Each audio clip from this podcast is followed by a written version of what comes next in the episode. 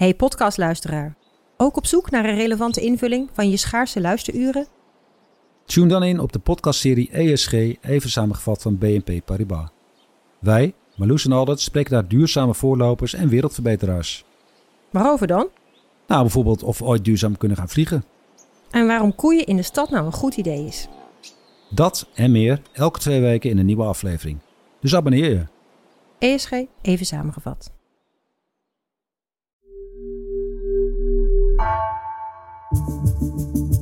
Vanaf de redactie van NRC het verhaal van vandaag. Mijn naam is Egbert Kalsen.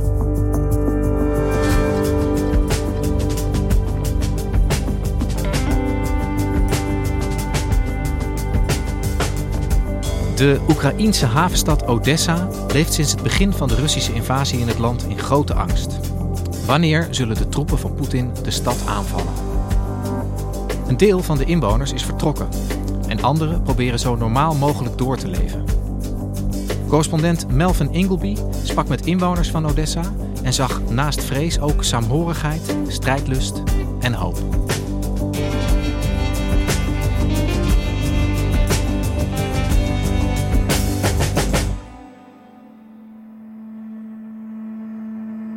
Ik was deze week in Odessa. Dat is een uh, Oekraïense havenstad in het zuidwesten van het land. Ik heb lang moeten wachten om daarheen te kunnen. Ik zat in Moldavië, aan de andere kant van de grens, te wachten op uh, militaire accreditatie. Um, en toen die binnenkwam, heb ik uh, ja, mijn scherfvest meegenomen, mijn spullen gepakt. Ben ik met behulp van een lokale fixer, die ook voor mij tolkte, naar die stad gegaan. En we rijden die stad binnen en overal staan Tsjechische egels van die ijzeren, wegversperringen, blokkades, veel checkpoints. Oekraïnse vlaggen die op de gebouwen zijn geverfd. Het is echt een hele surreële ervaring hier, omdat het is een schitterend centrum met prachtige gebouwen. Het is heel mooi weer, maar er is helemaal niemand op straat. Er staat er ineens een tank naast me en ik kijk nu uit op de Zwarte Zee. En daar um, in de verte, ik kan ze niet zien, maar verderop liggen Russische oorlogsschepen. En uh, die hangen daar al wekenlang rond om uh, de psychologische druk op te voeren. Het is een soort van Wenen aan de Zwarte Zee. Een, een havenstad, een hele gemixte stad. Waar ja, historisch gezien Russen, Joden, Grieken, Italianen um, allemaal zich in elkaar vermengden. Een hele cosmopolitische stad. Een stad die altijd eigenlijk een soort unieke status heeft gehad als een stad van, van vrijbuiters, van koopmannen, van handelslieden, van intellectuelen. Achter me staat het standbeeld van de hertog van Richelieu, die de gouverneur van Odessa was in begin 19e eeuw. Alleen staat het standbeeld helemaal ingepakt in zandzakken. Zelfs zijn hoofd is niet meer te zien. Eerst hadden ze nog een stukje overgelaten voor de hertog om te ademen. Maar uh, dat is nu uh, ook niet meer het geval. Odessa is van grote strategische waarde. Het Russische leger wilde aanvankelijk eigenlijk vanuit de Krim doorstoten helemaal naar het zuidwesten van Oekraïne. Om zo Oekraïne af te sluiten van de Zwarte Zee en de havenstad Odessa in te nemen. Daarmee zou het de belangrijkste haven van de Oekraïners wegnemen. En bovendien is Odessa van een hele grote symbolische waarde. Uh, Odessa was een parel van het Russische Rijk. En daarom is die stad ook, denk ik, heel erg belangrijk uh, in de verbeelding van Poetin, die er natuurlijk naar snakt om dat oude Russische Rijk weer in glorie te herstellen. Uh, en die stad die zo erg op haar vrijheid gesteld is, die bereidt zich nu voor op een Russische invasiemacht die dat alles wil wegnemen. Dus de mensen in Odessa die hebben de afgelopen maand, ja, ik denk wel bijna elke dag geleefd met het idee: vandaag kan die invasie beginnen. Wat, wat heb jij daar gezien? Hoe gaat het met de mensen? Nou, het is heel dubbel. Je ziet dat de mensen die er nog zijn echt heel erg de handen ineen slaan om elkaar te helpen. Uh, er zijn vrijwilligerscentra opgericht waar mensen voedselpakketten inpakken om aan het leger te geven, om aan vluchtelingen te geven die uit andere steden naar Odessa komen. Ook gaat het leven op straat gewoon nog door. Uh, mensen die, die willen heel erg uitstralen dat ze vertrouwen hebben in de toekomst, vertrouwen hebben in hun leger, dat ze geloven dat Odessa er klaar voor is. Maar ja, je ziet ook een leegloop op heel veel plekken in dat historische centrum is uh, afgezet en daar wonen vrijwel geen mensen meer. Maar ook op heel veel andere plekken zie je dat er heel veel mensen weg zijn. Um, bijvoorbeeld in de dierentuin van Odessa.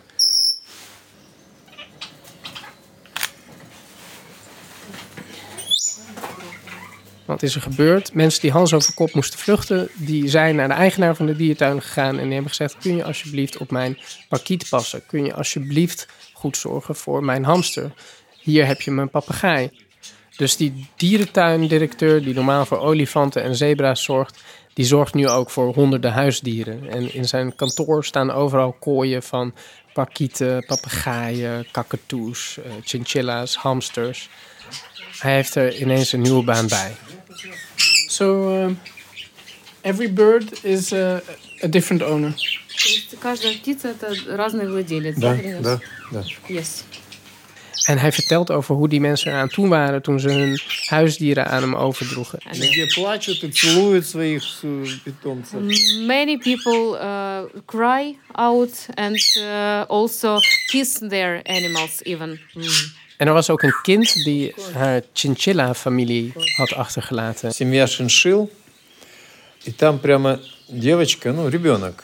I still recall the situation when a girl with the family came to bring her chinchilla family, and she made the list consisting of two pages, telling what uh, every certain chinchilla liked, uh, what kinds of character and traits she uh, it had, and uh, she also wrote that don't worry, we will come back and pick back our mm. chinchillas. Mm. It is very moving. Andere mensen lieten telefoonnummers achter en die zeiden: hou ons op de hoogte en we komen zo snel mogelijk weer terug om die dieren op te halen. So we have a kind of record book. When people come, they leave records of their names, contact details, and they also write a note if they are going to come back to Ukraine and to Odessa and to pick up their animals or no.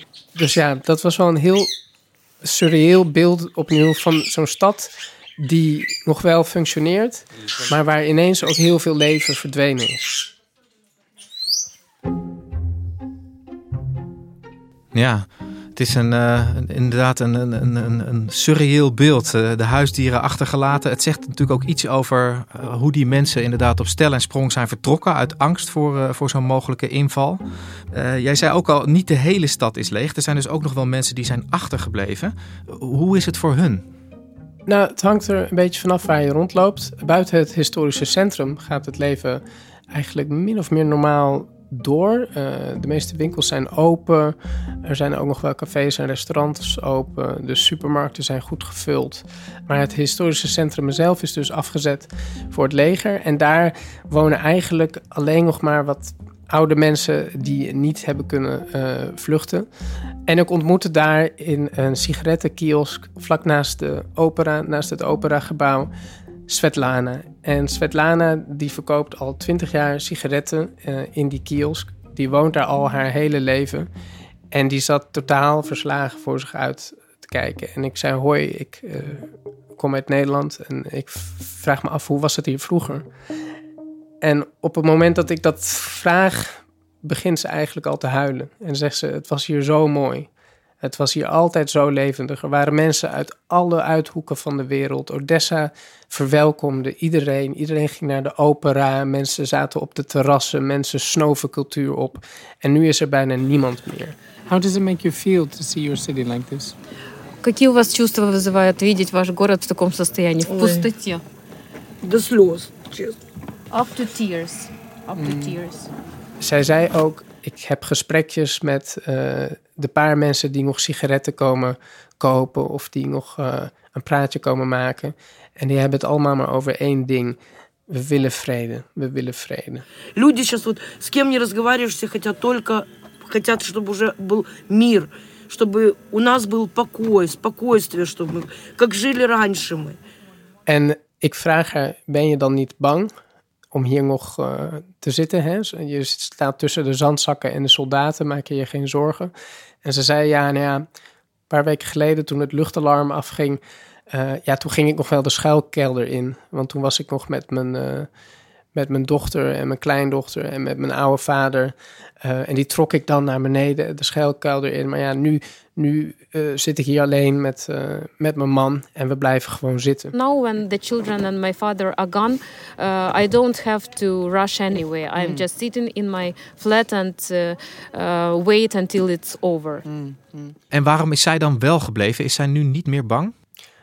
Ze is wel bang. Ze zegt het feit dat ik gewoon uh, thuis blijf zitten als het luchtalarm gaat, betekent niet dat ik niet bang ben voor dat luchtalarm. Ik maak me enorm zorgen. Дочку свою с двумя маленькими внуками. Они у меня сейчас в Германии находятся.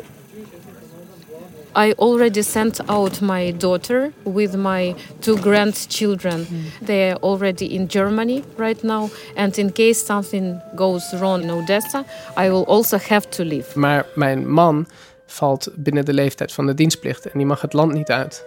Dus ik wil hem niet achterlaten, dus ik blijf. Zij kan eigenlijk niet weg, behalve door haar man in de steek te laten. Ja, en dat is iets wat heel veel mensen niet over hun hart kunnen verkrijgen.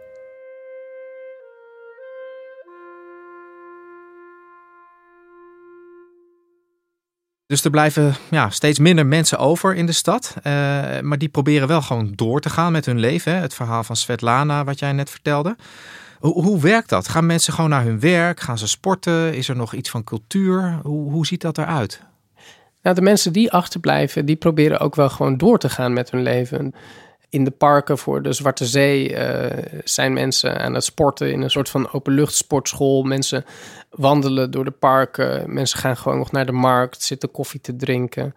Eigenlijk het beste voorbeeld wat ik heb gevonden van die wil om gewoon maar door te leven. Dat was een lokaal theater waar de acteurs gewoon blijven repeteren.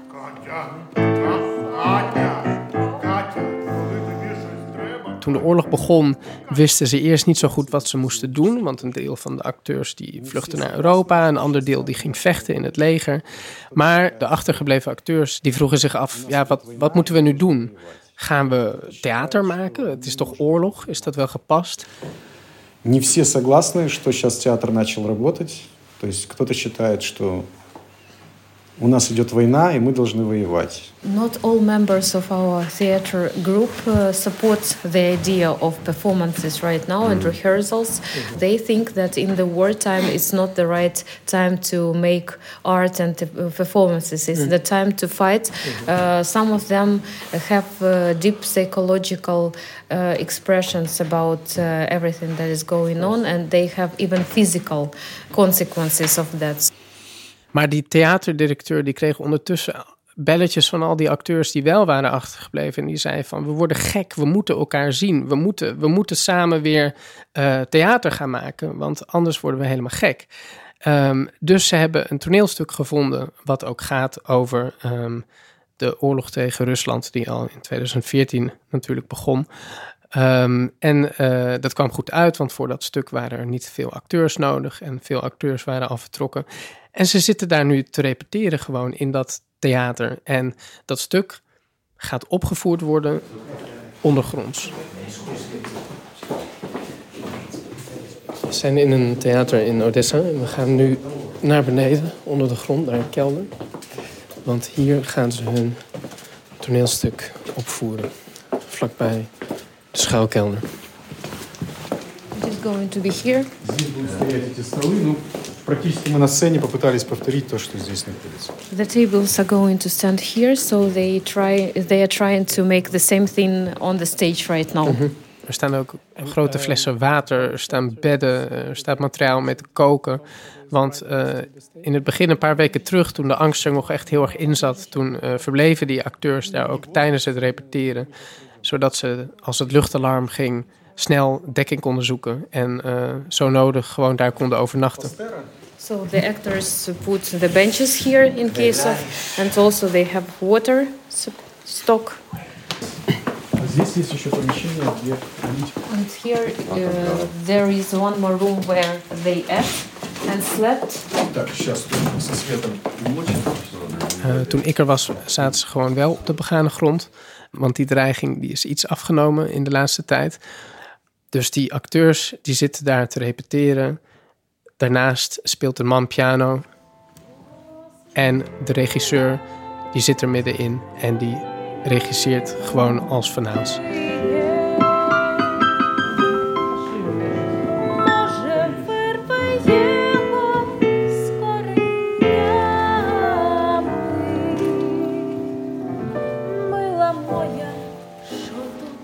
Hij vertelt me, voor ons is dit een vorm van verzet. We moeten de mensen van Odessa laten zien dat wij er nog zijn, dat wij doorgaan en dat we doorgaan met leven. Ja, het is natuurlijk heel duister, maar het voegt ook wel iets toe aan ehm, hoe we dit stuk opvoeren. Wij voelen nog veel meer. ehm, het maakt het zoveel intenser, echter. En hij zei: Ik dacht altijd dat theater was voor het uitdrukken van emoties die te sterk zijn voor het echte leven. Maar nu zijn die emoties al in het echte leven. En maken we er ook nog theater van. Het, het komt allemaal wat, eh, wat apocalyptisch over, zo'n theatergezelschap wat met deze oorlogsdreiging eh, eh, blijft repeteren. Gaan er mensen naar die voorstelling komen? Wat denken zij zelf? Ja, eh, de theaterdirecteur was er zelf verbaasd over, maar die zei: er is al heel veel belangstelling en het gaat een druk bezochte voorstelling worden. Я не знаю, ну д- ми, ми не думали, що стільки. Та ну е, м, виясняється, що I am very людям в surprised, to цей tell you час- the truth, to know that the number of people uh, wanting to see the play is so huge because it means that in these difficult times, people need cultural support. They need to fill themselves with something else. En de première is over drie weken en hij zei: eh, we kijken er naar uit, maar er kan natuurlijk van alles gebeuren nog in die drie weken. Виключаєш, начинка готова. Хочеш для пиріжків, хочеш для вареників.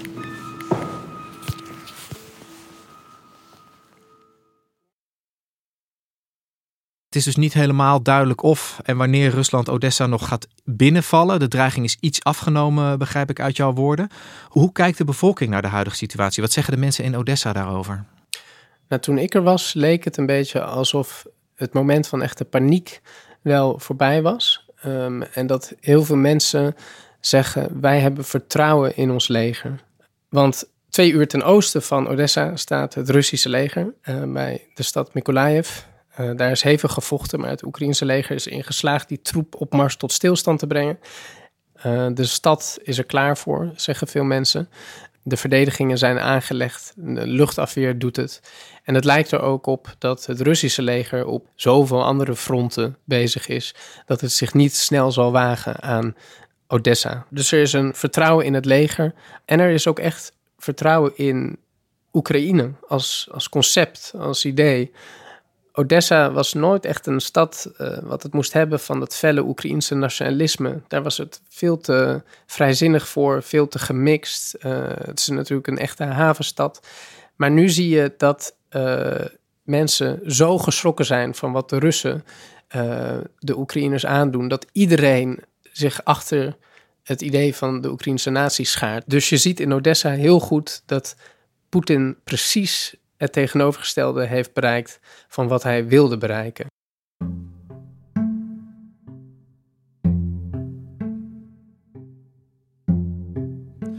Jij bent inmiddels weer, eh, weer thuis in, eh, in Istanbul. Eh, met, met wat voor gevoel heb jij Odessa achtergelaten? Ja, ehm, met een dubbel gevoel. Enerzijds heb je heel erg het idee, dat was ook een beetje het gevoel waarmee ik die stad inging, dat het een soort van laatste kans was om die stad eh, in al haar glorie te zien, voordat het misschien zo eindigt zoals andere steden, zoals Kharkov, zoals Mariupol. Maar ik moet je bekennen dat ik ook meer vertrouwen heb gekregen in de Oekraïners. Ik was zo erg onder de indruk van hun strijdbaarheid, van de manier waarop ze allemaal de handen ineens slaan en klaarstaan om die stad te verdedigen, om het idee van hun land te verdedigen. Dat ik, ondanks het feit dat je natuurlijk weggaat met het idee dat het misschien de laatste keer is dat de stad er zo bij ligt, je toch ook vertrekt met iets meer hoop dan je had toen je aankwam.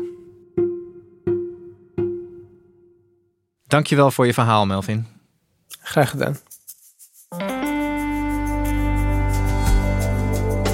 Je luisterde naar vandaag, een podcast van NRC. Eén verhaal, elke dag. Deze aflevering werd gemaakt door Wijken van Koolwijk, Mila Marie Bleeksma en Jan-Paul de Bond. Dit was vandaag, maandag weer.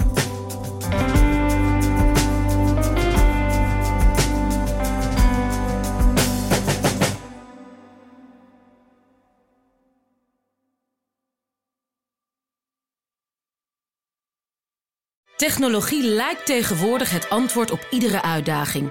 Bij PwC zien we dit anders. Als we de potentie van technologie willen benutten, kunnen we niet zonder een menselijk perspectief. Human-led, tech-powered noemen we dat. Ga naar pwc.nl.